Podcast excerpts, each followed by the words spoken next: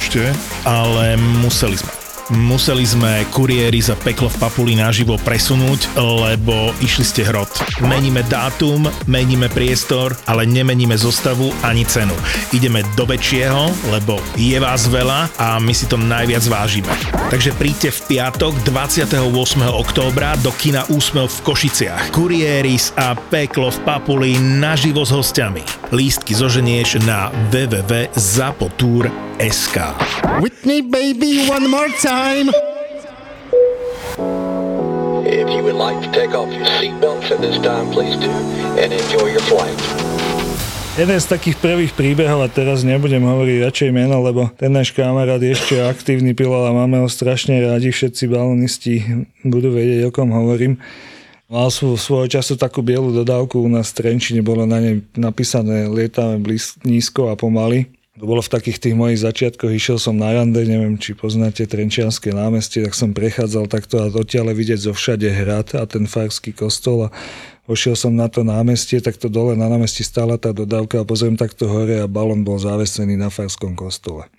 Normálne na vrchu, na tom kríži, handra prevesená a ľudia boli v koši, ale ešte stále možno tak 10 metrov nad zemou to tam viselo na tom kríži.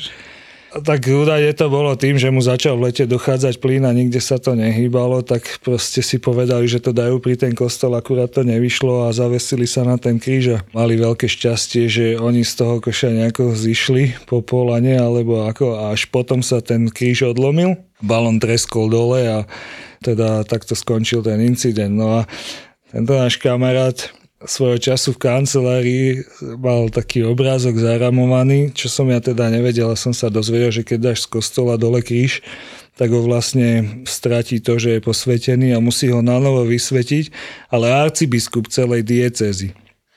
A vlastne proste to bol obrovský kríž, ja neviem, bol pozlátený, neviem, či 25 kg alebo koľko mal. A on tam mal zaramované v tom kancli, že rímskokatolícky farský úrad, tuším Trnavská sme my diecéza, že poveruje pána toho a toho inštaláciou kríža a následne teda bude znovu vysvetený, tak to tam mali ako trofej na tej stene.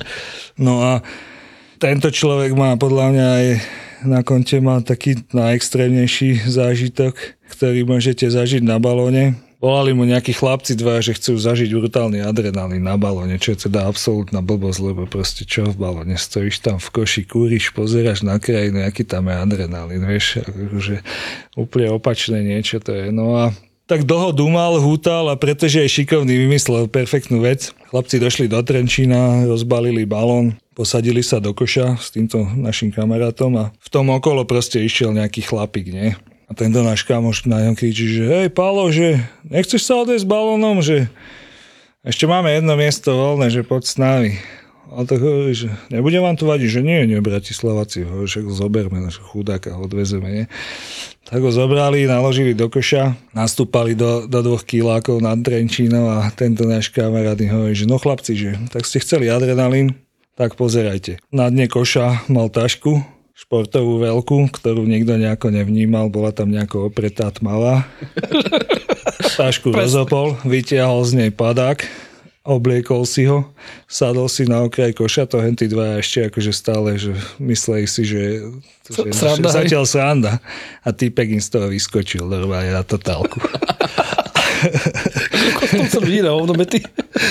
No a tak údajne akože balón začal klesať, ak spievajú horky, že slíže a tí začali blednúť rapidne s pribúdajúcim rateom of descentu. No a v tom tento náhodne okolo idúci hovorí, že chlapi, že nebojte sa, že ja som pilot, že ja s tým pristanem. Hey, good evening, folks. This is the captain speaking. Welcome on flight 971 to me. If you would like to take off your seatbelts at this time, please do, and enjoy your flight. When this fall is time.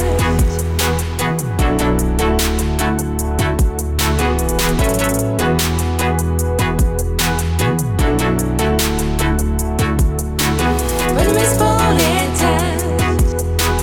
Alina, vítaj. Jak by to bola Maťko? Jest to môjho veľmi dobrého kamaráta. A ty si, čo si zač vlastne? Okrem toho, že teda tvojou vášňou sú balóny, No ja som taká, čo ako to povedať na úvod, všeho chuť od letectva. Ja som začínal proste taký ten klasický letecký vývoj.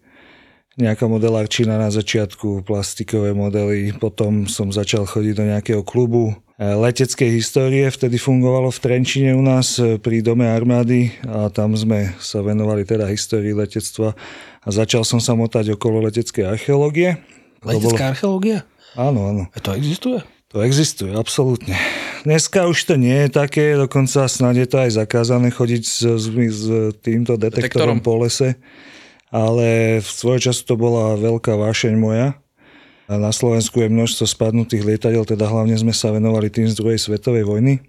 Chodili sme po tých crash site-och a hľadali sme cenné plechy a cenné kusy a potom som mal doma plnú pivnicu všelijakého šrotu popáleného a podobných vecí. Ale bolo to veľmi zaujímavé, lebo... A to si vtedy ešte nebol ženatý, ale... Ne, však som bol na strednej škole. Čiže toto ma veľmi bavilo. My sme robili všelijaké také veci aj v spolupráci s ambasádou, že sme vykopávali niekde lietadlo, ktoré niekde spadlo a dokonca tam boli zbytky nejakého pilota, tak sa to potom pochovalo do Ameriky, sa poslali pozostatky kosti a sa pochovala rodina po vtedy, ja neviem, 70 rokoch od vojny. Zistila, kde má, lebo ten pilot vtedy bol klasifikovaný ako missing in action, ale vlastne oni boli schopní pochovať tú svoju nejakú rodinu, čiže malo to aj nejaký taký morálny zmysel.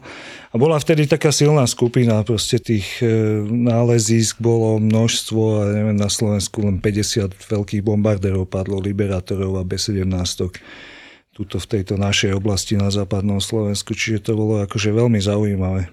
To bolo niekde zaznamenané v nejakých historických týchto, že to kde chodilo, to padlo asi, že áno, kde to idete hľadať?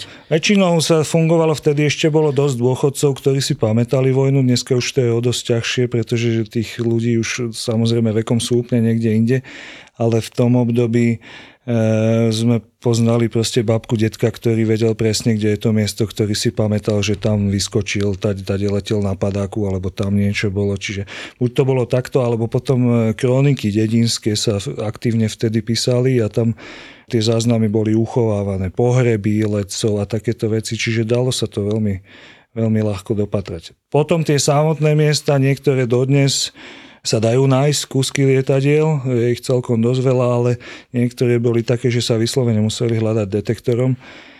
Ja neviem, poviem príklad, niekde bol náhon na mlyn a tam bola plítká voda, to lietadlo sa tam zapichlo, za x desiatok rokov to vyschlo a teda ostala tam už len nejaká orná pôda alebo niečo a tam sa muselo hľadať z detektorov.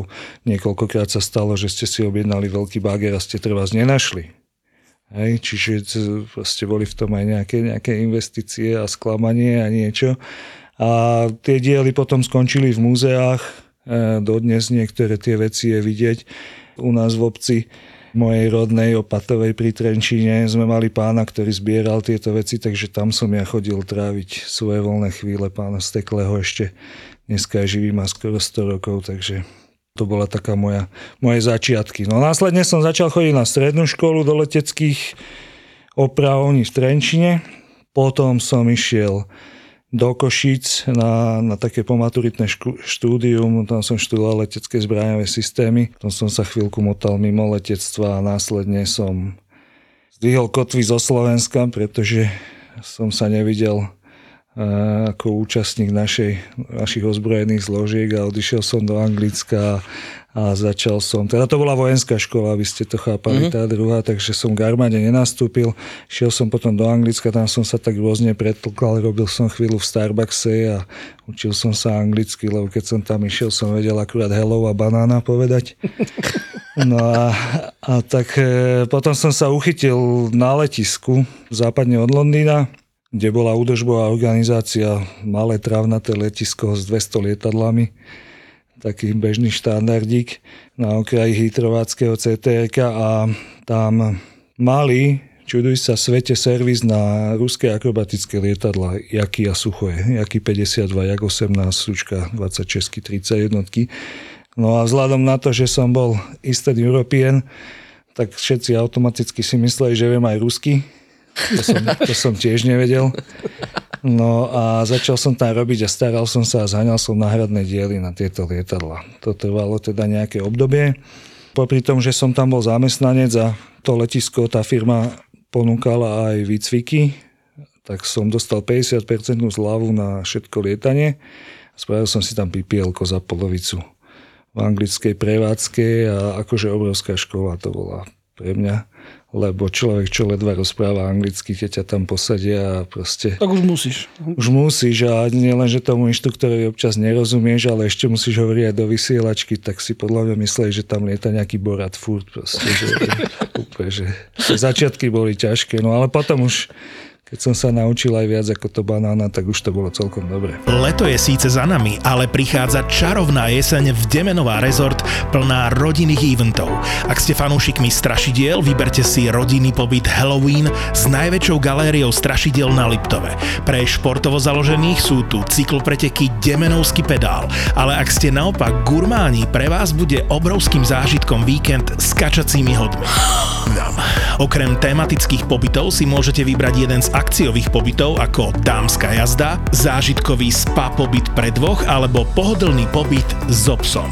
Wellness centrum, fitness, masáže, požičovňa e-bajkov, fan center, animácie, minizoo, detské saunovanie a mini aqua aerobik s animátormi. A to všetko na jednom mieste. Či už si vyberiete tematický pobyt alebo niektorý z akciových balíčkov, pobyt v Demenová Resort bude pre vás nezabudnutelný zážitok. Zistite viac na demenová resort.sk.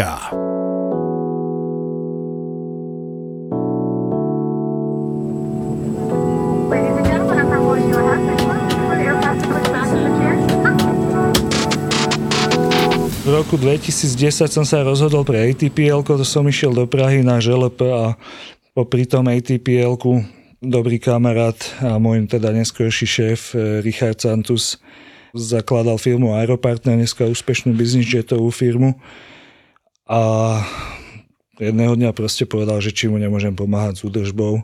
Začínali sme s 1, 2, 3 bizjetmi, potom Cessna Caravan a končilo sa na nejakých 14 lietadielach. Dneska je to veľká firma, 40 ľudí plus na Ruzine a tam som prežil 7 rokov. Richard bol veľký fanúšik a stále je samozrejme letectva a pri ňom sa stále niečo dialo. Čiže on organizoval v Pardubiciach aviatickú pouť známu, letecký deň.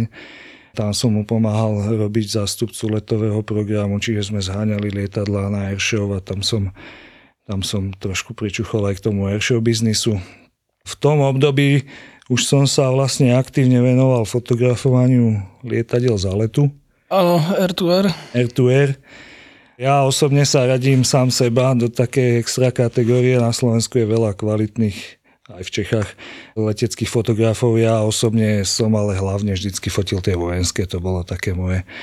Prelúskal som si tvoj Facebook, lebo som akože nejaké bližšie info ešte. Hej. Máš tam teda kopec zaujímavých, ja neviem, tornádo a podobné akože zábavky. Z čoho to fotíš za letu? Lebo to je trošku také rýchlejšie. No, my sme prioritne teda fotili buď stíhačky, ktoré...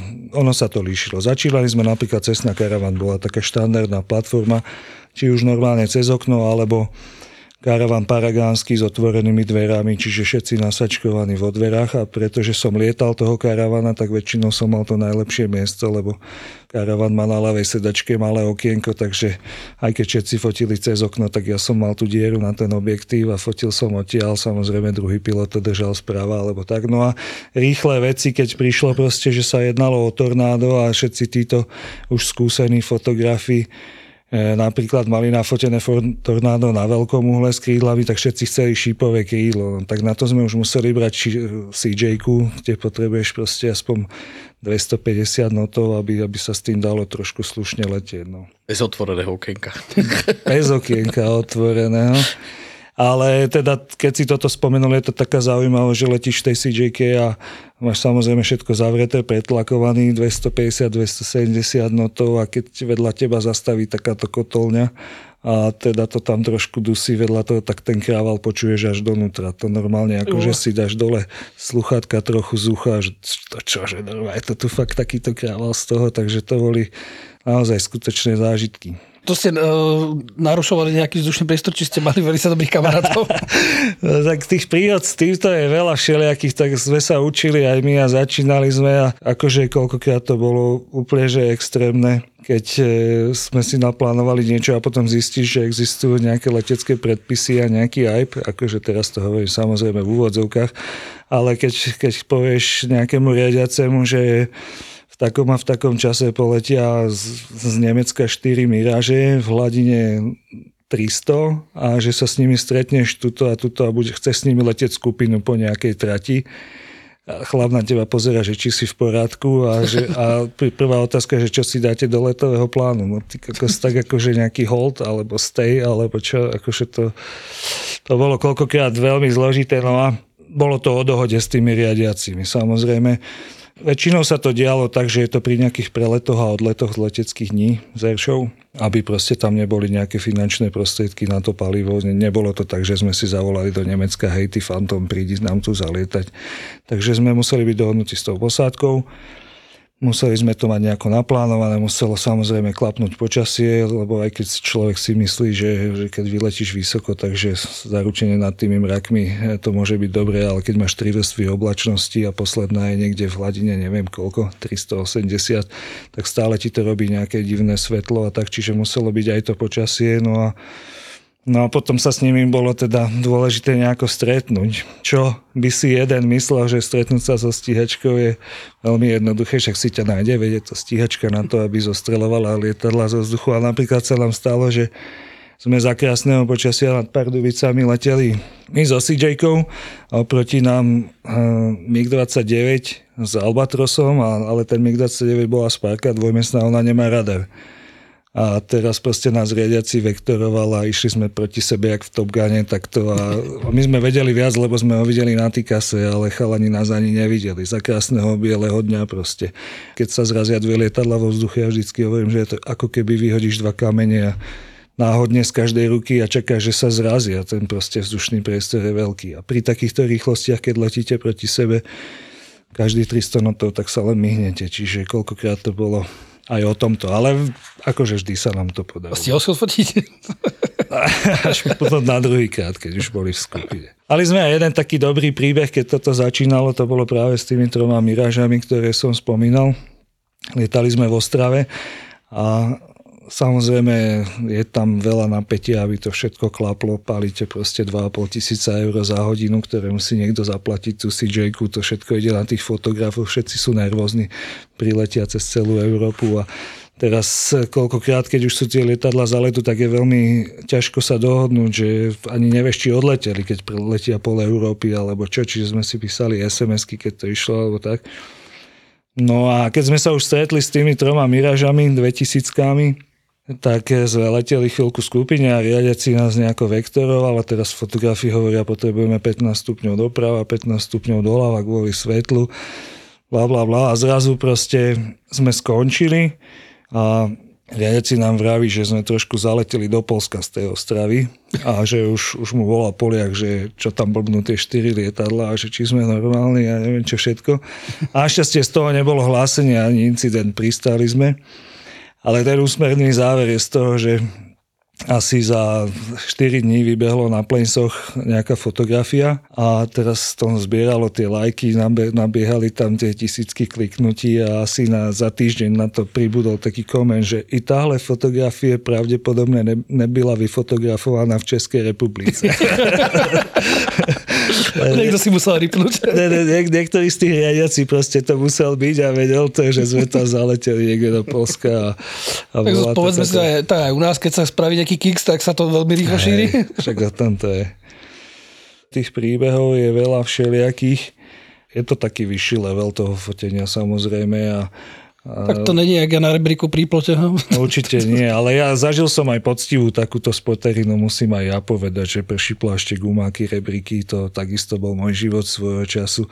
Ale potom sa mi začalo páčiť robiť niečo trošku iné. A keď stojíte 5 vedľa toho plota na tom istom mieste, tak je dosť veľká šanca, že po 10 rokoch si budeš mysleť, že kamarátová fotka je tvoja, vieš, že každý to bude mať veľmi podobné. Ale vykradol ma hajzel. Presne, ale ja takto, keď odfotíš niečo takéto unikátne, tak je to proste zážitok na celý život a vieš, že si v tom bol jedinečný. Ale mi sa páčilo tvoje fotky, napríklad aj s Black Hawkom, čo máš z Trenčína. To som tuším na streche. Hej, on akurát sa dvíhal. Áno, áno. To bolo pekné, to sa mi ľúbilo. Ja zase, akože ja moc stíhačky, ne. Uh-huh. To vôbec ma akože písal nám jeden známy z oného starane, že Migina priletí, že dve. Uh-huh. A teraz kvôli rúre mám utekať na letisko, že sa zbláznil, ako nejdem, že ani náhodou proste. Ja takisto som moc vrtulníky nemal rád, stíhačka proste hučalo toto, taký ten chlapčenský sen, ale potom možno aj z hľadiska toho, že profesne pracujem ako jeden z riaditeľov v istej nemenovanej štátnej leteckej firme, poviem len začiatočné písmeno letecké opravne Trenčín, tak my tam dosť robíme s vrtuľníkmi a tak nejako sa mi tá komplexnosť toho stroja začala páčiť, že proste som začal sa o to zaujímať, dokonca uvažujem, že si spravím aj papiere na vrtuľník, lebo pred nejakým časom som sa povozil na tak dosť viac na vrtuľníku a je to taký nejaký medzikus medzi tým môjim balónovým lietaním a lietadlami, lebo vlastne môžeš proste valiť, stúpať proti kopcu a všelijaké takéto veci, tak akože ten vrtuľník a výhľad z toho je samozrejme úplne jedinečný, takže... Počkaj, a pri vrtuľníku tiež nevieš, kde priseješ? Tak, vieš, no, neviem sa úplne k tomuto vyjadriť. Vidíš, áno, pri balóne vlastne ty nevieš... Nevieš, kde pristaneš. Prejdeme na tie balóny, lebo to je dlhá téma.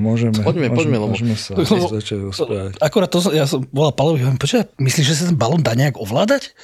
Vôbec, akože si povieš, že ja neviem, že chceš ísť. Ja tu mám iné stupidné otázky k balónu, neboj sa. Tak ja budem hovoriť iné stupidné veci.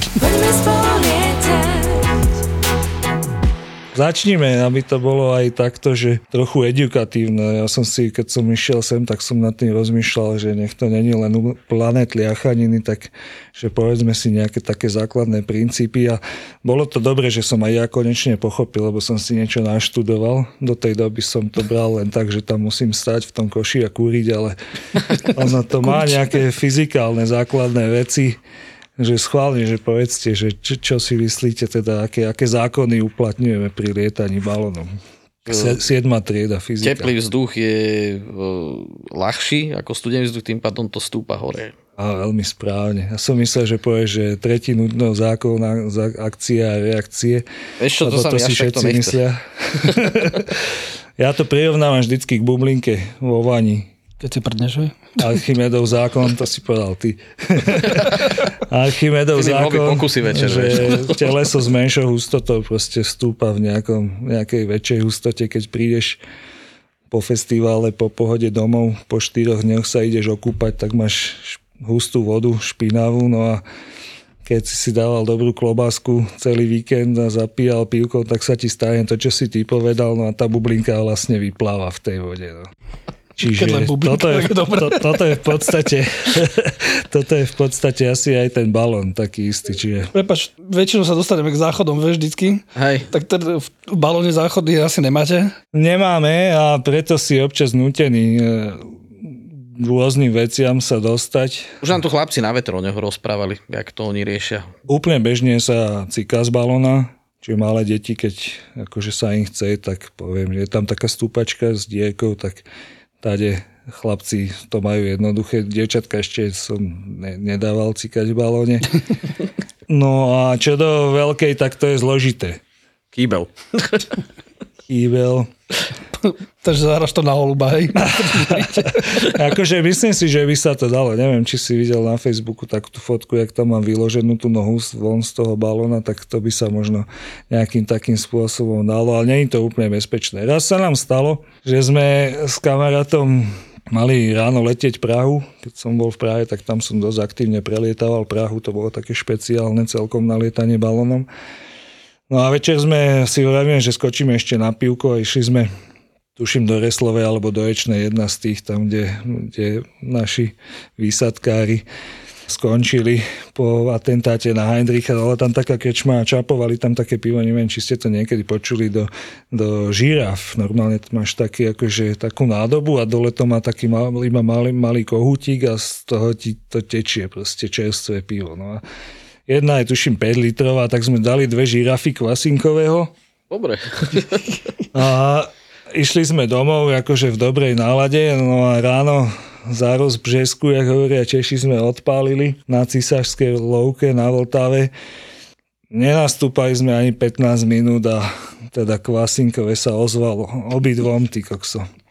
No a nevýhoda toho je, že ako vravíš, nemáš úplne jednoduché pristať. Keď si niekde nad polom, tak to buchneš o zem veľmi rýchlo, keď ti nefúka vietor, ale na tou právu ten let trvá aj 1,5 hodiny, takže sme mali úplne zauzlené nohy a už sme vymýšľali všeličo, ale zostalo to teda s nami. No a preleteli sme k Beli, smerom tam na Mladú Boleslav, prvé veľké pole, buchli sme tam o zem a ešte kamož hovorí, že choď hen tam k tomu lesíku, že nebudeme hádam tu dvaja v strede pola vedľa seba, že ja ťa nechcem vidieť. Ste sa mohli chrbtami oprieť. No a tak sme s tým rýchlo buchli. Rýchlo sme s tým buchli a za balónom ide taký ten doprovod, auto s tebou na vozi, kde to potom naložíte. Behli sme do toho lesika a teraz sme obidvaja tak sedeli v tých kríčkoch a vidíme, jak prichádza ten doprovod a ten vidí balón drbnutý na poli, natiahnutý úplne, že prišiel, zastavili akože v klídku, si ešte kúsok bola nesfúknutá, tak si myslel, že sme za tým a normálne dvakrát obišiel, nás nikde nie. Teraz akože bolo vidieť, že tak panicky začal sa rýchlejšie pohybovať. Oni vypadli. Pozerá do koša, hej, jak toto, že kde sme a začala hľadať, tak sme potom na jeho zakýčali, že tu sme a že všetko je v klídku, len sme mali dve žirafy, tak toto skončilo. Vráťme sa k tým základným princípom, čiže nejakým spôsobom sa tam ten vzduch ohrieva. Tie balóny sú dva základné druhy, jeden je teda teplovzdušný alebo po česky horkovzdušný a potom sú tie plyňáky heliové. No, ten teplovzdušný je otvorený, na spodu má dieru, kde pálite s tým horákom a ohrievate ten vzduch. Na vrchu má takú čiapku, ktorá sa dá ovládať lanom. Vy viete ho otvoriť, tady ten vzduch viete odpustiť, to sa používa, keď chcete rapidnejšie klesať alebo po pristáti, keď to potrebujete vyfúknuť. Tie plyňáky sú uzatvorené a rozdiel teda je tam dosť veľký. S tými plyňákmi sa lietajú také tie prelety cez celé Európy, Gordon Bennett sa to volá, tí ľudia sú tam aj 8 hodín, alebo máme aj, keď sa to lieta. S tým plyňákom. Postupne, oni majú závažie, to je taká celkom sranda, že oni fakt vozia piesok vo vreciach. A keď vlastne tá nosnosť toho plynu klesá, tak oni musia manipulovať s tým závažím a postupne proste vypúšťajú aj ten plyn a postupne sa s tým proste pristane.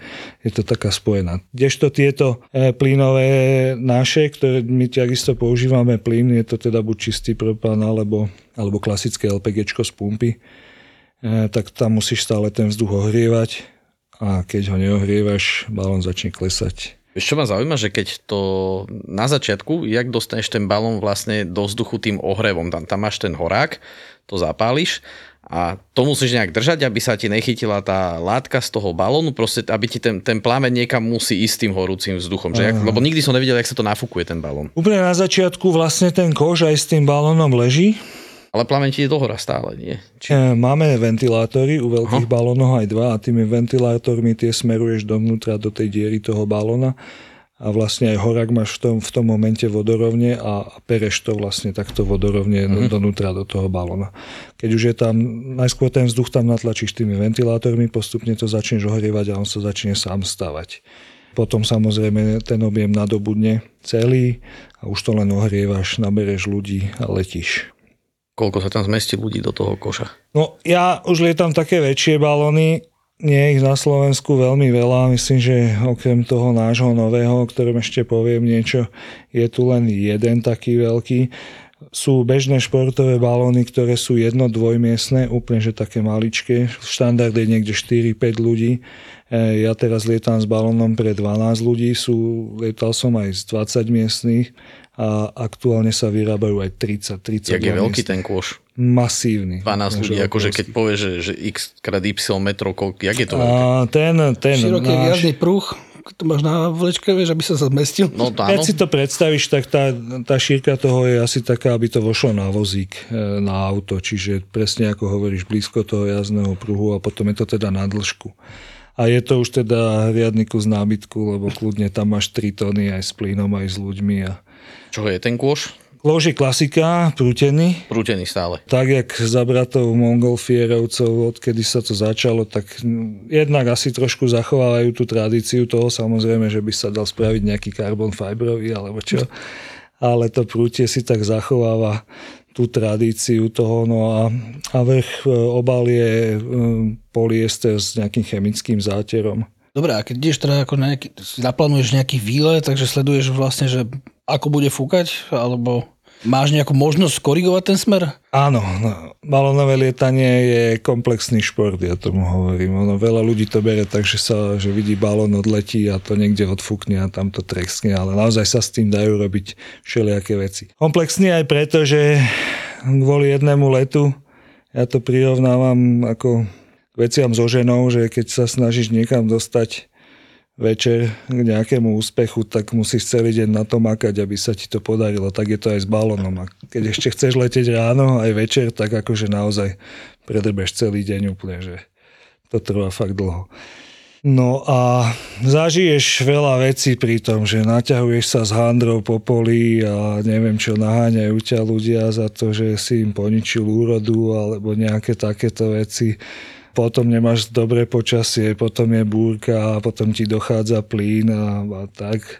Ale ja by som to úplne nenegoval, musím povedať, že je to jedna vynikajúca vec z hľadiska toho, že je to mega bezpečné. To naozaj, ak sa niekto obáva o bezpečnosť pri lete balónov, tak pokiaľ sa ten pilot nevydá do silného vetra, čo je vždycky proste iba rozhodnutím toho pilota, častokrát sa stáva, že nejaké tie zážitkovky predajú 1000 letov, a potom to tí piloti a firmy majú problém odlietať a idú úplne do extrémov. Ja sa absolútne vyhýbam týmto veciam. Ja si pamätám, ale to už bolo pár rokov dozadu, niekde v Egypte bol taký nejaký prúser, čo chytilo ten horák. Bol tam problém, to je taká kritická vec, sú tam gumové plynové hadice klasické a oni sa môžu ošúchať, keď sa o ne nestará a nerobí sa pravidelná údržba. Myslím, že im tam praskla hadica a mali tam požiar na palube, aj zhoreli a zabili sa 20 alebo koľko. Aj v Slovinsku sa to stalo. Ale aby som sa vrátil zase naspäť k tomu, že je to bezpečné. Za celú históriu československého balónového lietania nebola jediná smrteľná nehoda, a to si zaklopem niekde. Čiže nepoznám taký letecký šport. Akože korešpondenčný šach je celkom bezpečný a tam by sa ti nemalo nič stať, ale letecký šport nepoznám taký, kde mi neboli takéto. Samozrejme viem o nejakých nehodách, ktoré ale teda neskončili smrťou, nejaké vyklbené členky, nejaké takéto veci. Mne sa raz v Nitre stalo, že panička masívne krvácala po tom, čo si zlomila nechtík na maličku, na ruke, keď vystupovala z koša, tak jej trochu tiekla krv na tom maličku. Celý balónový let bol úplne k ničomu, lebo ona si zlomila nový decht. Čiže takéto sú skôr tie úrazy. No. A to som musel vypísať report na dopravný úraz? Ututlali sme to. Dobre, ešte to pozdravujeme dopravný úraz. Späť k tomu ovládaniu. Čiže vieš ty okrem toho, že ťa unáša ten vietor, nejakým spôsobom korigovať ten smer, ktorým ten balón ide? Vieš ho korigovať vertikálne, samozrejme tým chúrením alebo odpúšťaním toho vzduchu. A v rôznych výškach atmosféry ten vietor fúka rôznym smerom. A buď to vieš teda z predpovede, alebo to zistíš počas toho letu, alebo pred letom si ešte púšťame malý heliový balónik, aby si videl. Na balónových súťažiach sa robí výškový profil vetra nástrojom, ktorý sa volá vetromer, vietročet, čet po česky, neviem, jak to je po slovensky, vietročet, vy viete. Vôbec. A vlastne normálne ti vyjde na papieriku, v akej výške, aký je smer. A teda vlastne, keď to je tak, že pri zemi to fučí na východ, letíš pri zemi, chceš sa dostať na východ. Hore to fučí na západ, keď to preženiem extrémne, nastúpaš si, dovezeš sa tam a vlastne robíš taký pohyb.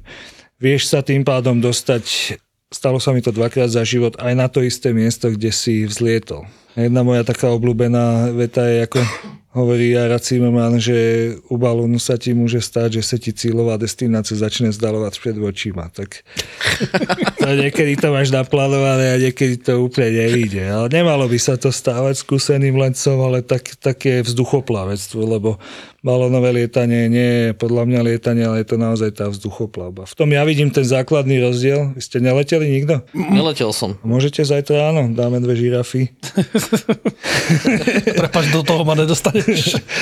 Lebo v tom lietadle aj proste vo všetkom takoto si tak chránený, aj telesne máš pocit, že si za tým sklom a je tam trošku ten pocit tej bezpečnosti väčší ako v tom balóne, kde stojíš bezprostredne s tým vzduchom. Cítiš čo najmenší poryv na tvári, lebo v podstate letíš so vzduchom, tak nejaké veľké poryvy necítiš turbulenciu. Je to absolútne kľudné a naozaj, keď je taký kľudný, skorý ranný alebo neskorý večerný let, tak je to náplast na dušu absolútna. Čo teda v lietadle, kde ti reve motor, alebo vo vrtuľníku, kde sa trasieš neznámym smerom, tak proste to nezažiješ. Ten balón je v tomto naozaj unikátny. A to dosvedčuje aj to, že napríklad za celú moju, 25-ročnú históriu, čo sa motám okolo balónov, som nemal jediný nejaký negatívny zážitok, čo do strachu alebo niečoho takéhoto na palube. Chceš to mať prvýkrát? Možno. Zober, Filip. Jak vysoko sa s tým dostaneš? Tá bežná výška je niekde okolo tých 150-300 metrov nad terénom. Ono sa stane to, že po čase, keď nastúpaš vyššie, tak ten terén stráti tú plasticitu a vyzerá to ako placka. Často okolo kilometra je proste nejaký opár alebo nejaká znížená dohľadnosť. Čiže nič nevidíš v podstate. Není to bohvie aká taká vec. Ja veľmi rád lietam nízko a veľmi rád lietam akože super nízko napríklad, lebo sa dajú lízať konce stromov a zbierať hrušky z jabloňového stromu a podobne. A čiže s tým balón naozaj vieš krásne kopírovať ten terén. Veľké veci, prelety Tatier, ktoré robíme, prelety Alp, to sa deje kľudne v hladine 100-120, proste a letíš 100 km rýchlosťou s balónom v otvorenom koši. No kokos. 4 hodiny kľudne. A tam už je asi aj trochu zima, nie? Však, zima a kyslík. Nosíme aj kyslík, veľmi správne, však samozrejme hypoxia na teba číha a čiže cestujúci môžu dostať hadičku s maskou a môžu si pridýchnúť. Ja osobne napríklad nosievam aj pulzný oximeter, lebo to môže byť naozaj zradné. Lebo to je vlastne hypoxia začína tak, že sa cítiš uvoľnenie, si taký veselší. Presne tak, ako po malom pivku nalačno a v podstate mozog ti už zomiera, čiže to je veľmi nebezpečný jav. No a čo spravíš v tom balóne, chápeš, keď si nad kopcami tak vysoko, nemáš šancu niekde sa zastaviť, rýchlo dostať, takže musíš sa o tých ľudí starať. Čiže lieta sa aj s kyslíkom. Tieto zimné prelety sú výhodné v tom, že môžeš letieť celý deň, lebo není termika. Lebo tá termika si s tým balónom robí, čo chce. Proste tá bublina toho teplého vzduchu ťa vcucne a ťahá ťa. A je to dosť nekontrolované. Čiže s tým sa viac menej v takýchto podmienkach v lete počas dňa nedá lietať, iba ráno a večer. Máme teraz taký nový výborný projekt s hotelom Lomnica. Kúpili si balón a volajú to gastrobalón. Na palube je so mnou kuchár, má tam regulérnu plynovú dvojplotenku a počas ráňajok a večera dáva normálne štvorchodové menu, ktoré si môžeš vychutnať na palube so šampanským. Chlapík má krásnu bielu zástieru, porozprávať ti o jedle a je to teda absolútna pecka. Akože, ja čo som už zažil týchto vecí veľa, ale gastroled je vymakaný. To je koľko miestne? Tam koľko? Robíme to tak, že 4 a 4 alebo 5 a 5 sú tam také dve koje, aby sa tam moc nemačkali. Teda kuchár a k nemu ja, šéf kuchár, aby som mu teda neumbral na nejakom rankingu, lebo naozaj sú to veľmi šikovní chlapci.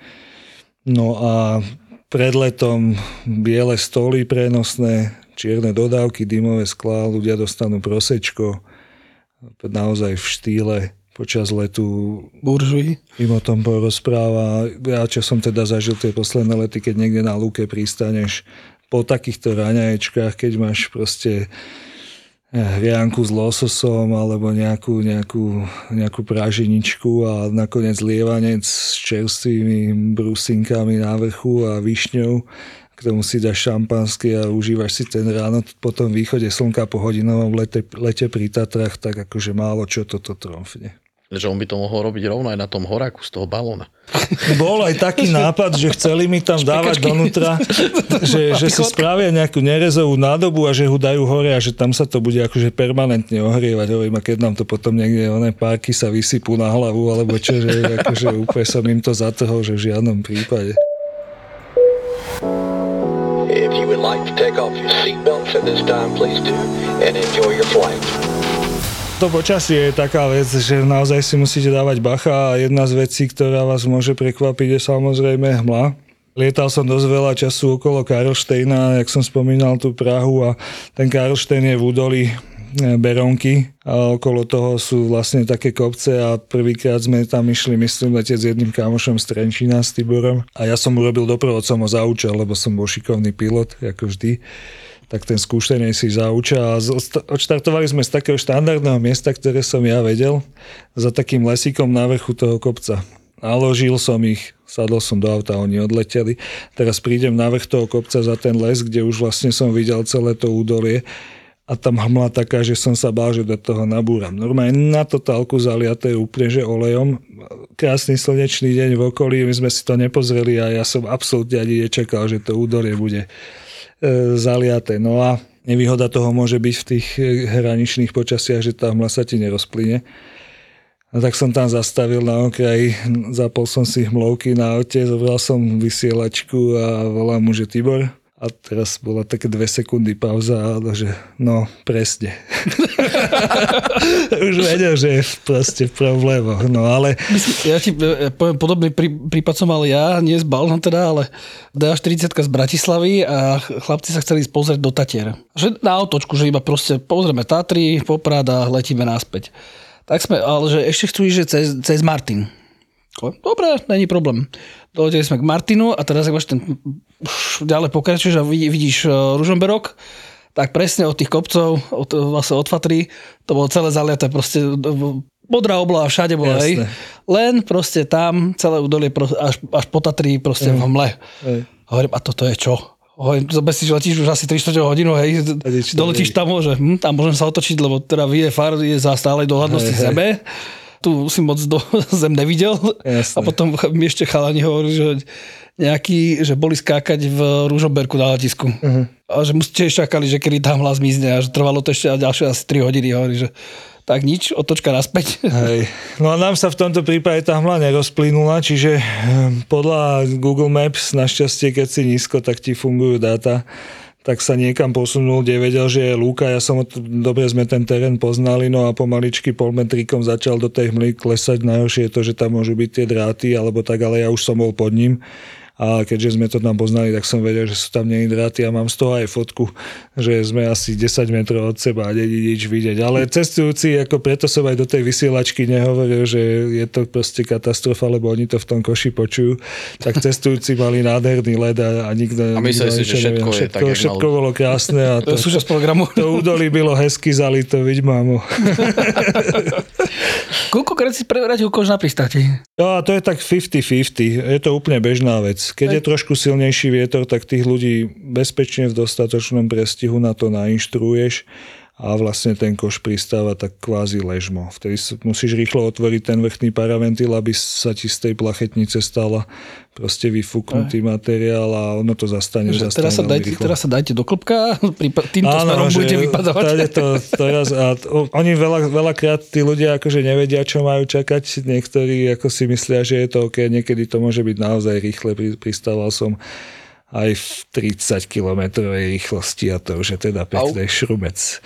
Ale keď to urobíš dobre, pekne tam podrovnáš, jemne sa dotkneš a potom rýchlo otvoríš ten paraventil. Na toto si samozrejme počas výcviku trénovaný, tak sa s tým dá veľmi, veľmi pekne. Samozrejme, keď nechceš nič takéto, tak v slabom vetriku pristávaš s rovným košom. A u tých veľkých balónov, čím väčší balónom, tým viac si musíš dávať pozor, takže tam veľmi často pristávame iba rovno a často robíme aj to, že keď príde včas ten doprovod, tak ešte ten balón trošku pridvihneme do pol metra a posadíme ho priamo na vozík. Až potom vystúpia ľudia. Áno, toto som videl, jedno video pokladali, to bol asi ten dlhší, taký ten autobus, na dlhý vozík a normálne presne skoro na centimetr s tým sadol na ten prívesný vozík.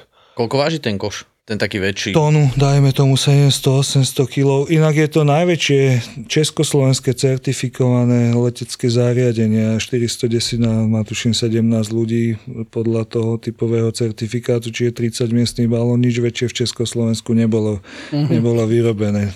Kubiček Balóns, chlapci od pána Kubička z Brna, veľmi šikovní. myslím, sú jedni z troch najväčších výrobcov na celom svete. Stovky balónov ročne ušijú. Vec, čo ľudia ani netušia, že takto sa to naozaj deje, tu kúsok od nás. Sa nejak servisuje? Akože... Je tam ročná prehliadka, samozrejme, v autorizovanom stredisku. Kontrolujú sa tie hádice, robia sa testy tlakových fľaší na ten plyn. V prípade, že tam máte nejakú dierku, tak sa to zašije, opravuje, nejaké takéto bežné veci okolo. Ja, že to v podstate, keď to máš na tom poli, to dotrážuješ. Tá nosná časť toho balóna je tá horná tretina, čiže v tej dolnej sa veľmi často stáva, že počas sezóny občas trošku prepáliš, tak tam máš dieru, tak ľudia sa potom boja, že či je to poriadne, že prosím vás, stávate asi 3-metrovú dieru, je to OK, že tak akože to sa bežne stáva. To je v pohode. Tá dôležitá je tá horná nosná časť, aby tam nebola tá diera.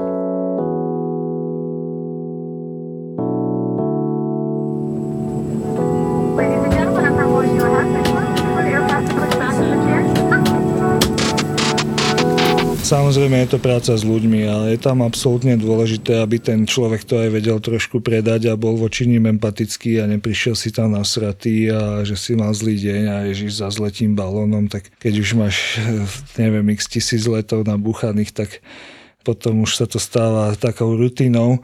Ale je dôležité, aby si s tými ľuďmi vedel pracovať a príde veľa dobrých zážitkov, veľa dobrých cestujúcich, tak ako to býva v lietadle aj v aerolinkách, a prídu aj zlí cestujúci a takí, čo si hovoríš, že s týmito by som už neletel nikdy.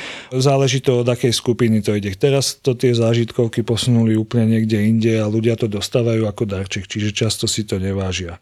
Kedysi proste, keď to, je to relatívne drahá záležitosť, letenka 160 eur na hlavu takého bežného balónu. Čiže kedysi, keď niekto sa pre to rozhodol a zaplatil to, tak naozaj to chcel. Dneska už je to trochu inak a dojde ti hocikto. No a stalo sa mi napríklad, že proste prišla panička v bielom kožuchu a ono je to taká zlá dobrá príhoda, lebo trochu zábavy sme na to mali. Bolo to v Tatrách s kamošom a došla na nejakom gečko Mercedes s priateľom a mala biely kožuch taký, jak som ešte nevidel od nejakého renomovaného výrobcu. No a občas s tým balónom, hlavne v zime, sa ti od tých horákov, tam sú také ako keby misky a nakondenzuje sa ti tam voda s tými sádzami a spraví to takú čiernu tekutinu. No a nastúpili do toho balóna, prvé zakúredie a celá tá proste, ja neviem, 2-3 deci toho čierneho na ten kožuch, na chrbát, na totálku. A môj kamoš prvé, čo hovorí, že nebojte sa, že to ide s vlhkou handrou dole utrieť, nie? A teraz sme za jej chrbtom na seba pozreli, že ty kokos, neexistuje, to je najhorší bordel, to proste nedáš dole z ničoho, tak podľa mňa musela normálne zahodiť ten kožuch. No, mala dalmatínca, čo? To bolo prvýkrát, čo sa mi stalo, že normálne po 10 minútach mi hovorí, že to je všetko, že nemôžeme už pristať. A boli sme vtedy len akože doprovod a pilot a oni dvaja väčšinou po lete ti pomáhajú to aj zbaliť nejako. Po pristáti sme si niekde do pola pristali vtedy. Ona okamžite odcúpkala k autu, čo išlo za nami, ani bú, ani mu. A z auta vykrikovala na toho chlapika, aby už išiel, aj ona nepomáhal nám, tak to bolo také akože úplne že zlé. A takí ľudia by si to nezaslúžili, lebo na svete je 100% veľa ľudí, čo o tom snívajú od malého decka, keď vidia balón a mali by to dostávať taký. A to sa posúvam k môjmu najlepšiemu príbehu z balónového lietania, taký, ktorý naozaj si spomeniem a je mi teplo pri srdci. Lietal som pre kooperatívu s balónom Kooperatíva v Čechách a tam dostávali to ako výherci, že si u nich urobil poistenie a dostal si náhodne. Čiže zasa bola taká sorta aj taký, ale veľakrát boli ako dôchodci a rôzne takí akože ľudia, ktorí si to nemohli dovoliť. A ja som dostal zoznam ľudí, tých som obvolal a naplánovali sme termín a letel som, staral som sa o celú tú agendu a jeden rok od polovičky leta som sa nevedel s dvomi spojiť. A hovorím si, že budú to nejaký proste úplne, že furt mi odriekajú let a furt chceli leteť v nezmyselných časoch, akože o druhej pobede a takto. Hovorím, vy chápete, že proste to sa nedá, to akože sa nezabijeme. A normálne, a telefonát, prisám Bohu, asi 10 telefonátom som im volal a s ním sa nedalo spojiť. A už som išiel prednasratý, konečne sme sa dohodli, hovorím, čo bude toto za blbcov, akože to chcem fakt vidieť. A prídem tam, bolo to kúsok od Roudnice nad Labem a prichádzam do dedinky a tam normálne som myslel, že majú hody, alebo čo, aj 100 ľudí, alebo 150 ľudí. A teraz som si, ak prichádzam s autom, kož bol na vozíku otvorenom, bolo vidieť, že koža. Oni už nás vítali, normálne pomaly slavobrána, nie? A teraz tam bola babka s detkom, úplne že jedničkový. A že teda oni to vyhrali a ja vtedy som si povedal, že ty kokosom, vidíš, ako si ľudí ohodnotil a pritom to je úplne niečo iné. A teraz hovorím, že kde môžeme?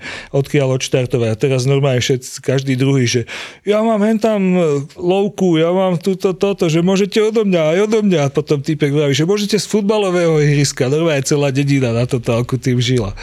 No a tak sme si vybrali nejaké miesto a tá babička za mnou prišla, že či zoberieme aj ich vnúčika. A hovorím, že jasné, že a kolik by to tak stálo, hovorím, koľko ma mali, že 8 rokov, že hovorím, prosím vás, vôbec nič, kooperatíva to zaplatila, týmto zdravím všetkých do kooperatívy, ale urobil som dobrý skutok, takže tak som ho zobral zadarmo a nič som nechcel, za čo budete za decko brať nejaké peniaze. No a odštartovali sme a malý mi hovorí, že pane, že môžu sa vás chytiť za ruku, že ja sa trochu bojím.